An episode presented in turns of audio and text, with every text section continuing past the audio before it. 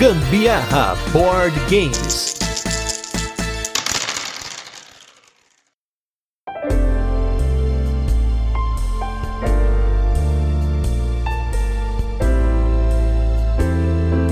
Numa escala de Cup Noodles, esse aqui pra mim tem sabor de vitória. Eu sou a Carol Guzmão.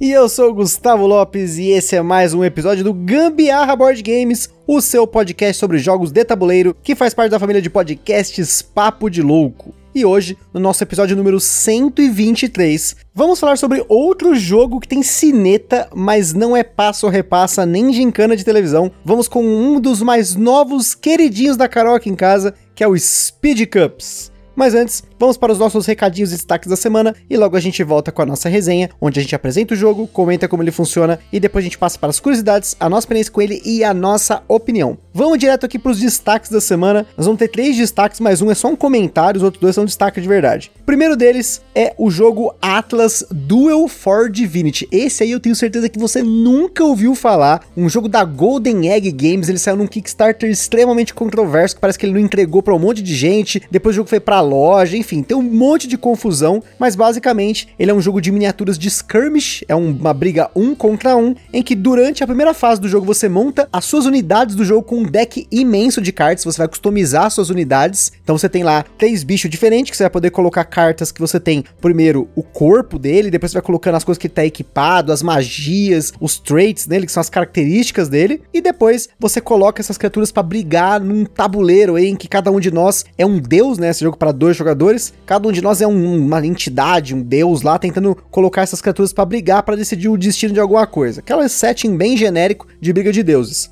Esse é um jogo que eu tinha bastante expectativa porque eu tinha uma ideia dele sobre esse momento que você cria o seu deck. E realmente esse momento ele é extremamente legal, porque você fica engajado em tentando montar as melhores combinações do seu bicho ali, pensando, putz, eu quero testar isso, na próxima eu quero testar aquilo. É um jogo bem pra galera que gosta de testar coisas, de brincar com essas coisas, de fazer várias partidas para poder testar coisas novas. A segunda parte ela não é tão empolgante assim, que é quando você coloca os bichos para brigar e ganha quem consegue conquistar dois de três marcadores que estão em jogo. Duas criaturas têm que coletar fisicamente esses marcadores em jogo. Essa parte não é tão empolgante quanto a parte de você montar o seu deck, mas assim, eu achei legal. Acho que principalmente pelo fato de você ter N formas de você customizar as suas criaturas, esse é um jogo que tem muita coisa para jogar. Talvez a gente jamais vai experimentar 100% do que ele oferece, e talvez por isso esse é um jogo que tá totalmente fora do radar. Apesar de vocês saberem que eu não sou muito fã de jogos que tem muitas cartas para você fazer seleção e tal, esse daí foi bem interessante mesmo montar essa primeira parte do jogo. É bem legal. Eu acho que, tipo, te aproxima ainda mais do seu personagem, porque é realmente você que tá criando, você é a mamacita dele. Não é simplesmente. não é simplesmente um personagem predestinado. Isso, assim. tipo um poder que você já tem, é, né? É, tipo, já desenhado pelo autor, né? Então, é você quem faz. Achei essa parte bem interessante. Mas, vamos dizer que eu acho que 70% do tempo de jogo é só isso. É, então, eu lembro de ter visto algumas reviews do jogo justamente falando sobre isso, que você leva muito mais tempo para montar suas criaturas e depois, meia horinha ali, você batalha com elas ali e acabou o jogo. Mas, até o jogo comenta que tem um modo, entre aspas, Legacy, que não é Legacy, é só uma sequência de partidas que você customiza quatro criaturas e a cada partida você escolhe três e você pode modificar uma delas, deixa uma de fora. É uma forma de incentivar você a jogar o jogo mais vezes e tentar experimentar melhor, ao invés de você toda partida desfazer o deck como a gente fez. A gente acabou a partida, a gente desfez. Talvez porque não é a nossa natureza de ficar jogando o mesmo jogo várias vezes seguidas, tipo, perto um do outro. Apesar de a gente jogar sempre seguidas aqui para poder falar aqui no podcast, geralmente demora, né? A gente joga, sei lá, 5, 6 partidas, mas é em torno de um mês, às vezes dois, três meses, né? Então, talvez por conta disso, ele não encaixou tão bem nesse sentido, mas é um jogo que eu gostei, ele é bem único e quero ter, manter ele na coleção para poder jogar mais vezes e até testar novas oportunidades. O segundo destaque, como eu falei, vai ser só um comentário, é o jogo Bios Genesis, um jogo do Phil Eklund, vocês devem ter ouvido já aí no episódio que eu fiz especial com o meu irmão, falando sobre os jogos que ele jogou, e esse é um jogo que nós tentamos jogar eu e ele, e a gente não sabe se a gente jogou o jogo ou não. Até agora, eu não tenho certeza 100% das regras, eu tô tentando assistir vídeos, eu tô tentando ler de novo o manual, porque é um manual muito denso, muito mal escrito do ponto de vista de jogo, ele é um manual que te ensina várias coisas sobre ciências, mas com relação ao jogo em si, ele é muito difícil de acompanhar. Então a, minha questão aqui é se você tá nos ouvindo já jogou jogou o Biogenesis alguma vez, se você tiver alguma dica de player aid, de algum vídeo, porque eu já tentei assistir vários e todos são muito ruins. A maioria dos vídeos são vídeos de jogo solo. Eu quero um jogo competitivo sendo jogado. E aí tem uma partida no YouTube, ela tem 5 horas de duração, ela é muito mal filmada, é no TTS, os caras falando aleatoriamente das coisas, assim, não é algo didático. Se vocês tiverem alguma coisa no sentido, beleza, se não, um dia eu aprendo a jogar esse jogo pra gente poder jogar junto. Não tenho nada a opinar, não joguei nem vi. Um dia verá, se eu aprender, né? Porque enquanto não aprender, a gente não põe na mesa. E o terceiro destaque, mais uma vez, estamos colocando um jogo de montar coisas, né? De customizar as coisas, que é o jogo 504 do autor Friedman Manfrese, autor do Power Grid, do Futuropia, do Friday e N outros jogos que começam com F ou jogos verdes. No caso aí é Funfundled und Fear, se eu não me engano, em alemão. E o que, que é o 504? Ele é um jogo que tem 504 formas de ser jogado. O manual dele é modular, ele tem nove modos diferentes que eles são intercambiáveis, você pode combinar eles de diversas formas. É um jogo que tem uma caixa imensa, cheia de componente e tal. E a gente escolheu um mundo aleatório, a Carol escolheu um mundo pra gente jogar, que tinha pick-up and delivery, tinha um controle de área, ele tem muita coisa no jogo, tem stock market, ele tem batalha, ele tem uma cacetada de coisa que dá pra fazer com ele, e a gente só jogou um mundo. A gente deu sorte de ter pego um mundo que eu achei legal, Carol também gostou, ela vai falar um pouquinho já. Mas a grande questão é que quando eu coloquei esse jogo lá no Instagram, comentei que eu peguei, eu já vi algumas pessoas, nossa, mas esse jogo é um lixo, meu Deus! Nossa senhora, a gente jogou duas, três partidas, não sei o que, e jogou fora, vendeu, sei lá. E como eu sempre falo para vocês, um jogo, para você jogar ele experimentar ele direito, você vai ter que jogar umas três vezes no mínimo para você tentar entender se ele tá dentro do seu gosto. Agora, imagina um jogo que você tem 504 formas de jogar ele. Não tem como excluir um jogo por conta de você ter selecionado três módulos diferentes em três partidas diferentes. Esse é o tipo de jogo que a gente vai ter que jogar o resto da vida para poder ter uma opinião. Então, assim, eu já adianto que não vai ter um podcast sobre ele, porque a gente nunca vai conseguir fazer um número de combinações suficientes para poder falar dele. E eu provavelmente jamais vou conseguir jogar ele o tanto possível para experimentar tudo. Mas esse é o tipo de jogo que é jogo pro apocalipse. Se um dia tiver um apocalipse, você colocar esse jogo embaixo do braço, você tem 504 jogos. É igual aqueles minigames 9.999 em 1. Você tem um monte de minigame mais ou menos, mas todos eles se divertem. E eu acho que para mim, esse jogo de tabuleiro é o minigame 999 em 1 de jogo de tabuleiro. Eu achei bem legal também. Achei esse esqueminha aí de você poder selecionar o que fazer, esses mundos diferentes aí. Eu achei bem interessante. Acho que o pessoal deve reclamar porque, na verdade, você sempre tá usando os mesmos recursos do jogo, assim, né? De. Sim, tipo, sim, sim. a mesma cara, acaba tendo tudo a mesma cara. Mas esses 504 aí, na verdade, é uma mescla de vários tipos de mecânicas, né? Nada mais que isso. Sim, sim, são nove tipos que tem três variações cada uma. Isso. Porque acho que você coloca ela como jogo principal, a forma principal de pontuar, depois tem uma forma secundária de pontuar e economia. Mas são nove módulos, né? E eu achei isso extremamente criativo. Outra coisa que eu gostei foi ter revivido os meus momentos de banco imobiliário com aquele dinheirinho que ele vem. Que é as notinhas de 1, de 5, de 10, 50. Famoso Monopoly Money de papelzinho, né? Achei muito legal, gostei pra caramba de reviver isso. Porque geralmente é moedinha e tal, mas ter a notinha ali, tipo, dá uma sensaçãozinha diferente. Tem gente que não curte como a gente cuida bem dos jogos, essas notas não vão amassar, mas vocês sabem, a galera chama isso como Monopoly Money, até como uma forma de ofender um jogo. A gente falou lá no episódio especial do Monopoly do Banco Imobiliário sobre isso, né? Mas agora vamos para o nosso review retrô da semana, que é um jogo lindo, maravilhoso, Bruno Catala, mas que a gente não acabou não jogando mais, já tá aí né, o spoiler, é o jogo Ishtar Gardens of Babylon.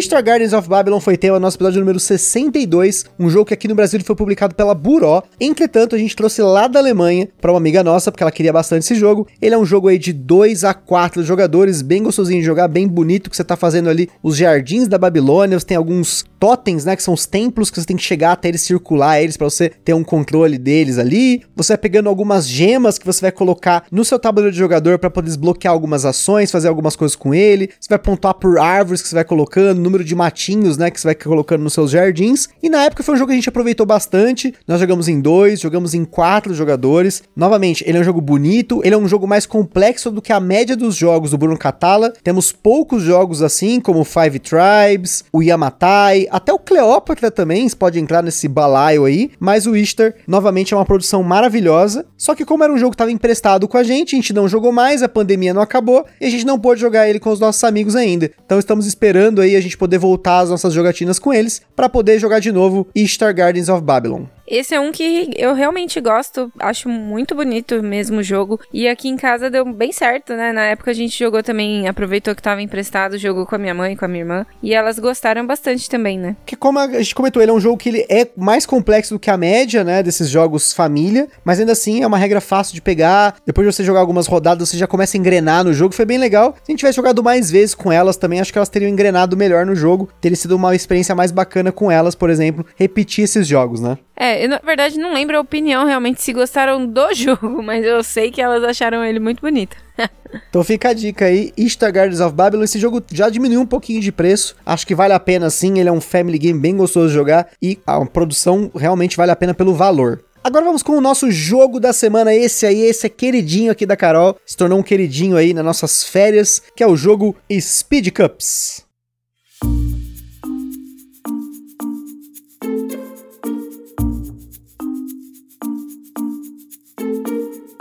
Speed Cups é um jogo para 2 a 4 jogadores lançado aqui no Brasil pela Paper Games, com partidas que duraram uma média de 7 minutos na nossa experiência, que é uma média bem específica, mas a maioria das nossas partidas no BG Stats realmente estão marcando 7 minutos. O Speed Cups é um jogo de velocidade e destreza cuja mecânica principal é construção de padrões. E ele recebeu aquele 1 na base da nossa escala de complexidade, regras super simples, mas não se engane, pois mais uma vez estamos falando de um jogo de habilidades inerentes, que é algo que não entra na nossa escala e que pode variar de pessoa para pessoa. Na data desse cast, você encontra o Speed Cups por aproximadamente 140 reais na maioria das lojas. E como sempre, antes de comprar, né, a gente aqui do Ministério do Gambiarra Board Games advertimos que os jogos de tabuleiro podem acender na gente aquela vontade de comprar tudo que vê por aí, mas a gente sempre recomenda que você não compre por impulso. Antes disso, consulta lá no site do Papo de Louco que a gente coloca link em cada uma das postagens dos casts, algumas opiniões de outros criadores sobre os jogos que a gente fala aqui, né? Também a gente sugere que você você procure formas de alugar ou jogar o jogo de uma forma digital antes de você realmente tomar a sua decisão. Apesar que nesse caso, não sei se teria como jogar online, vocês vão entender porque é necessário o sininho, é necessário agilidade e eu não sei, acho que online isso daí não, não ia rolar muito bem. Vai que tem delay, né? É, então, é, exatamente. Se você ficar arrastando o mouse de um lado pro outro, não vai dar certo, né? Você tá ultrapassado, hein, meu bem? Hoje em dia existe tablet, celular, que arrastar mouse, clicar pra cá, pra lá, pra cá, pra lá. Não, mas não, não, não. Dá dedada. Esse negócio de arrastar. Eita, não, isso é o que ela disse, é o que ele disse. O Speed Cups é um jogo de velocidade daqueles que, se você for como eu, vai jogar 7 minutos extremamente intensos, em que cada rodada é marcada por uma carta que é revelada para todos os jogadores. E aí, esses jogadores, usando 5 copos de plástico, precisam construir o mesmo padrão de cores da carta o mais rápido possível e bater numa sineta no centro da mesa. Existem dois tipos de padrões que podem ser revelados: horizontais e verticais. Os horizontais, basta posicionar os copinhos numa linha reta, do primeiro para o último, e isso vai ficar claro ao olhar a imagem independentemente do sentido. Já os verticais, você precisa empilhar os copinhos no mesmo sentido da imagem da carta, da base ao topo. O jogador que primeiro conseguir montar o padrão corretamente bater na sineta, leva a carta, mas veja, é só se estiver correto. Se o jogador montou errado a sequência e bateu na sineta, o próximo jogador que montou certo e bater, leva a carta, sempre confiram se a pessoa montou certo, mas tem que ser rápido também, né?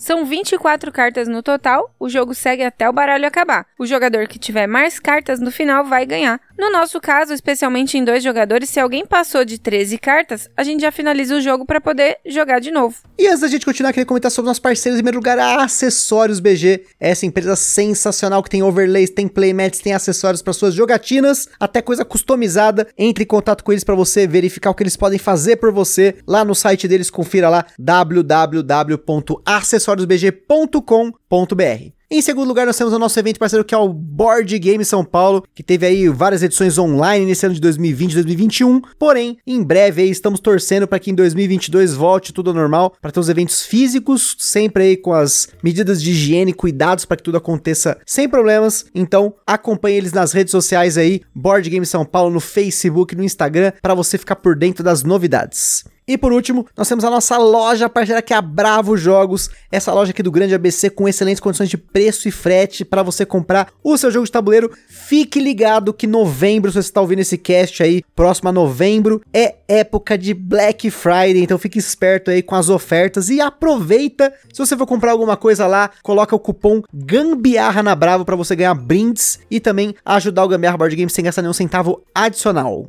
E também não se esqueçam de seguir a gente lá no nosso Instagram, que é lá que a gente compartilha as fotos dos jogos que a gente fala aqui, principalmente do jogo da semana, mostramos os unboxings e também compartilhamos as fotos das jogatinas da galera que marca a gente lá nos stories. Por lá você também consegue falar com a gente, perguntar alguma coisa, mandar sugestão ou até fazer parceria se por acaso você for de alguma editora ou tiver alguma coisa relacionada a jogos de tabuleiro. E também se você curte o nosso conteúdo, compartilha lá nas redes sociais, no Facebook, no WhatsApp, no Telegram e tudo mais.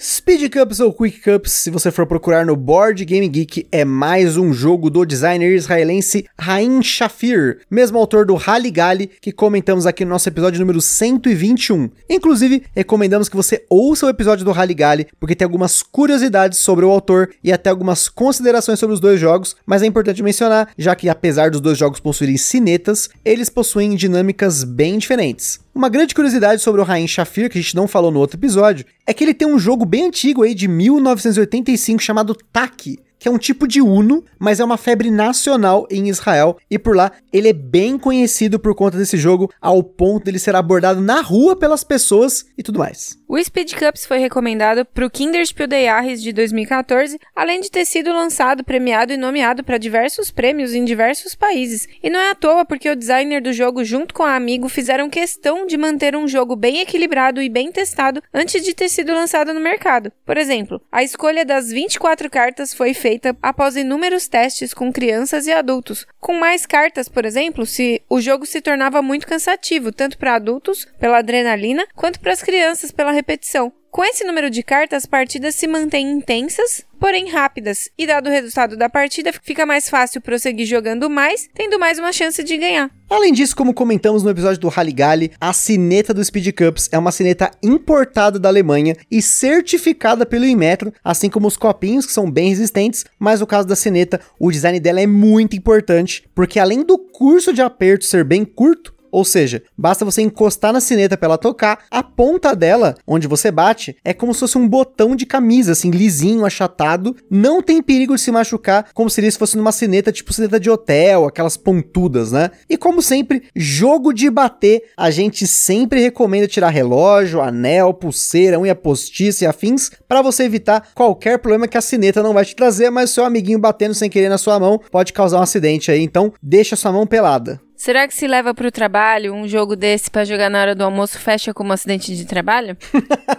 é, então, se tiver alguma coisa na mão ali, um anel pontudo, pode ser, hein? Não sei. Fora do Brasil, foram lançadas duas versões diferentes do Speed Cups, que é o Speed Cups 2 e o Speed Cups 6. O Speed Cup 6 vem com componentes para jogar em até 6 jogadores e tem algumas cartas novas, tanto na horizontal como na vertical. Inclusive, algumas que podem confundir bastante, como por exemplo um palhaço sentado numa bicicleta, em que o chapéu é de uma cor, a camiseta de outra, calça, sapato e bicicleta de outras. Ele não é tão separadinho como na maioria das cartas do Speed Cups normal. A segunda edição do Quick Cups da Spin Master, que quem assistiu o vídeo lá do Tom Vessel do The Dice Tower sobre o jogo vai ver, seria equivalente a essa edição. Já o Speed Cups 2 é uma versão que não vem com uma sineta, os jogadores batem na carta e ela serve como um jogo para dois jogadores, quanto como expansão para o Speed Cups normal, tanto para aumentar o número de jogadores, quanto para usar algumas cartas exclusivas dessa versão. Essas aqui é para dar nó no cérebro mesmo, porque algumas cartas você precisa empilhar três copos e os outros dois colocar na sequência, ou fazer uma pilha com quatro copos, deixar um de lado e assim vai. Se eu já sou ruim, gente, no normal, imagina colocando isso junto. Existe também uma expansão com seis pacotes de cartas, com cinco cartas cada, chamada Speed Cups Fan Edition. As cartas foram criadas por fãs do jogo que foram selecionadas pelo Rain Shafir e pela editora Amigo em um concurso com mais ou menos 1.200 inscrições. E já que estamos falando de cartas, aproveito o link para falar dos sleeves. E mais uma vez, é um jogo que a gente ainda não eslivou, mas a gente deve eslivar, porque são poucas cartas e elas são manipuladas em todo o jogo. Como já falamos, são 24 cartas, o tamanho é o padrão USA 56 por 87 milímetros. E comentando sobre uma discussão que a gente começou lá no cast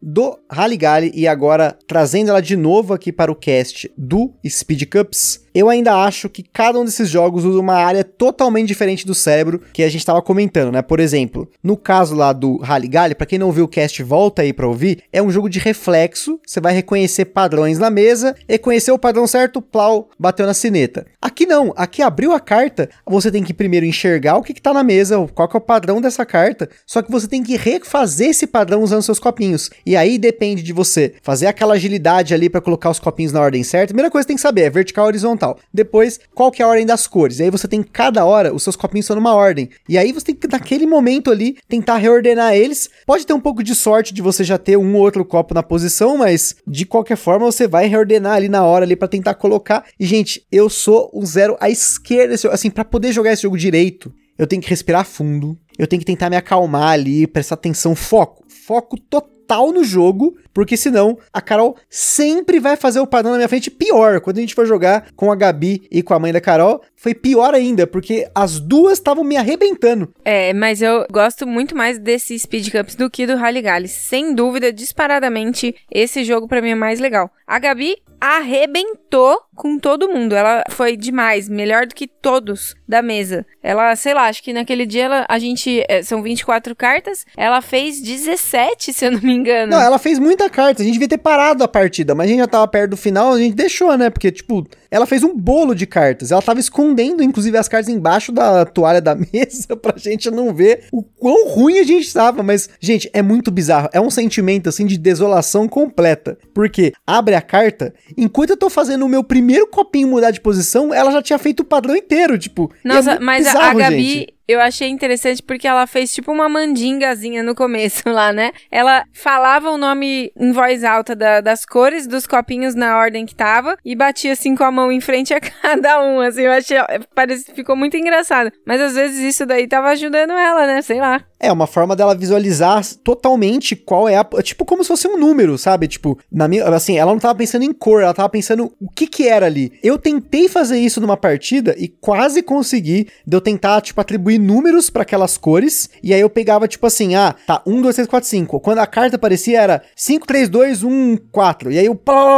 Mas Carol, né, mais rápida do que eu, acabava me pegando. Eu ganhei pouquíssimas vezes esse jogo, mais perdido que ganhei, justamente por isso, porque tem uma diferença muito grande aqui no Speed Cups, porque aqui você tem reflexo, tem velocidade, tem posicionamento. Se você pegar, por exemplo, um jogo tipo Taco Gato, que é um jogo que eu geralmente vou bem, ele tem a ver com ritmo, com reflexo. Então é lá, Taco, Gato. A gente falou dele na outro cast também, porque são jogos para mim, esses jogos de destreza, de reflexo. Muitas vezes as pessoas falam: "Ah, mas eu já tenho um jogo desse tipo". Só que são jogos que eles pegam áreas diferentes do cérebro. São totalmente diferentes. Por isso que, por exemplo, a Carol preferiu mais o Speed Cups do que o Rally Galley. Porque o Rally Galley é o jogo para mim. Eu bato o olho, putz, ó, pá, já sei que é tal padrão na mesa, plau, bato, porque é um reflexo de velocidade pura mesmo. Enquanto que no caso do, do Speed Cups, a velocidade está no posicionamento dos copinhos. Você tem que ser muito rápido para posicionar os copinhos. Então isso é diferente. Assim, eu gostei muito do Speed Cups, novamente. É um jogo que eu fui muito mal nele, ainda vou mal, mas eu me divirto jogando. Me divirto às vezes com raiva, mas me divirto, porque é normal. É, eu acho que a pressão dele deve ir bem alta nesse jogo, ele fica até vermelho. Por isso que assim, ele não é um jogo só para criança. Eu já vi o pessoal comentando: "Ah, mas é um jogo infantil". Isso é uma coisa que eu geralmente tento não falar mais. Ah, esse é um jogo infantil. Tanto que se vocês perceberem, a gente nem fala muito isso aqui no podcast. Porque, apesar de ele pode até ter esse direcionamento para criança, a galera tem que falar, ah, mas é um jogo para criança. Se você pensa, ah, é um jogo para criança, muitas vezes as pessoas já entram com um preconceito que é um jogo de criança. E ele não é exatamente um jogo para criança, tanto que ele foi testado tanto com adultos quanto com crianças. A ideia era fazer um jogo para família, a família toda poder jogar, desde que, claro, tem a coordenação motora para poder mexer os copinhos e, claro, mexer rápido, porque se você pegar uma pessoa que já não tem já uma coordenação motora muito boa, sei lá, eu tenho umas tremelique assim às vezes de tentar fazer isso daí, então por isso que eu sou ruim também Mas ainda assim, a ideia do jogo é ter um jogo para todo mundo, não só para criança. Dá para jogar com criança, com certeza. Mas eu não falaria hoje que é um jogo para crianças. É, eu acho que realmente isso daí se você fica colocando em caixinhas, né? Tipo, ah, isso aqui é de criança, isso aqui é de adulto e tal, eu acho que isso gera realmente esse preconceito, né? Mas de qualquer maneira, eu acho até que não devia nem ter esse negócio de Spiel de Jahres, Kinder Spiel de Jahres, eu acho que tinha que ser só o, o Spiel de Jahres e pronto. É, então, o problema é que antes era, e aí começaram a, a dividir isso para tentar direcionar mais o mercado. É, os caras querem vender, os caras querem vender jogo para criança, jogo pro cara que joga, assim, casual, jogo que joga mais, mas aí agora o jogo que joga mais na Alemanha já não é mais os caras que joga mais em Portugal, que é diferente. Essas premiações eu até gostaria de fazer um dia um cast falando de premiações, o que elas representam pro mercado, o que elas podem representar para você, que normalmente não vai representar nada, é só para você ter uma noção de que aquele jogo naquele mercado é, vai muito bem e que algum por algum motivo ele foi escolhido. Só que quando você só olha, por exemplo, pro prêmio alemão, você tá deixando de olhar pro prêmio francês, pro jogo do ano de Portugal, até pro prêmio Ludopedia aqui no Brasil, você tem prêmios por mercado. Então, não dá para considerar que por ser o Kinderspiel, Kennerspiel, o Spiel des Jahres, ele é o melhor jogo do mundo, né? Muita gente, às vezes, as pessoas têm essa ideia. E também essa coisa das categorias, por exemplo, o Aka, que é um jogo que a Carol gosta muito, ele também é colocado como um jogo infantil. Apesar de eu estar tá vendo um padrão aí que a Carol gosta de jogos considerados infantis, mas é exatamente isso. Não é infantil, porque vai depender muito das pessoas que estão jogando, vai depender da dinâmica do jogo. Pode ser que até tenha jogo que é totalmente para criança mesmo, sei lá, tipo três porquinhos lá, sei lá. Mas é jogo. Acho que vai muito do seu gosto. Não é que eu gosto de jogos infantis, eu gosto de jogos nesse tipo assim, tipo rapidez, que geralmente se joga também com criança, né? Mas o meu Rush maravilhosíssimo MD não é infantil. Aquilo lá não tem sim, nem como, sim, até sim, porque as crianças podem engolir um rim. Literalmente um rinzinho de madeira, né? E ainda falando sobre o Rain Shafir, é muito legal ver que ele faz essas variações de jogos com a cineta, que a cineta virou uma marca, tipo, registrada dele. Tem caso de outros jogos também, viu? Como, por exemplo, o Ring a Ding Ding ou o Finger Twist, que aqui no Brasil saiu como Entrelaçados pela Copag, que você tem ali um monte de elásticos de cabelo de cores diferentes e nas cartas você tem o desenho de uma mão com elásticos encaixado nela e você tem que fazer rapidinho também esse padrão na sua mão e bater na sineta com a outra mão. Então, novamente, é uma outra forma de você usar destreza, velocidade, a sineta num contexto diferente. Se eu não me engano, tem mais jogos dele com a sineta, mas pesquisando, ele tem muito jogo no Board Game Geek, eu acabei não colocando todos para ler, porque é muita coisa, muita coisa para pesquisar também. Mas se você souber de mais algum jogo dele de sineta, comenta aí pra gente conferir e descobrir que é mais jogos que ele tem, né? Mas acho que para concluir aqui a minha parte desse episódio, o Speed Cups é um jogo que eu recomendo para você que gosta de jogos para se divertir, jogos mais nessa coisa de rapidez, nessa zoeira assim, porque são jogos que novamente não são jogos só para criança. Vou dar um exemplo aí. Eu recebi mensagem hoje do meu irmão que ele jogou com a gente o Speed Cups e o Galley, ele gostou também do Galley, e ele comprou, por exemplo, um Galley de Natal pra irmã da noiva dele, tipo, e a irmã da noiva dele não é criança, ela tem acho que 27, 28 anos, sei lá, porque ele enxergou que era um jogo para se divertir com a galera. Por mais que ele não seja um party game, apesar dele ter essa cara assim, até meu irmão comentou lá como party game no episódio, mas se vocês voltarem aí no nosso episódio de classificação dos jogos, eu não consideraria ele um party game, sim um jogo família. Mas classificações, novamente, são só para poder agrupar jogos de forma a você reconhecer mais fácil algumas coisas que você pode comprar, mas de qualquer forma, a gente né, não fica tanto levando isso em consideração hoje em dia. Então, Recomendo Speed Cup se você gosta de jogos de destreza, se você gosta de jogos rápidos, se você gosta de um jogo que ele vai ter um componente para atrair todo mundo, porque você vai estar tá ali jogando, dá aquele PEM na sineta ali, as pessoas vão parar para prestar atenção no que, está acontecendo. Então, muito bacana curtir Speed Cups. Curti muito Speed Cups, muito divertido, muito legal. Curti mesmo, recomendadíssimo.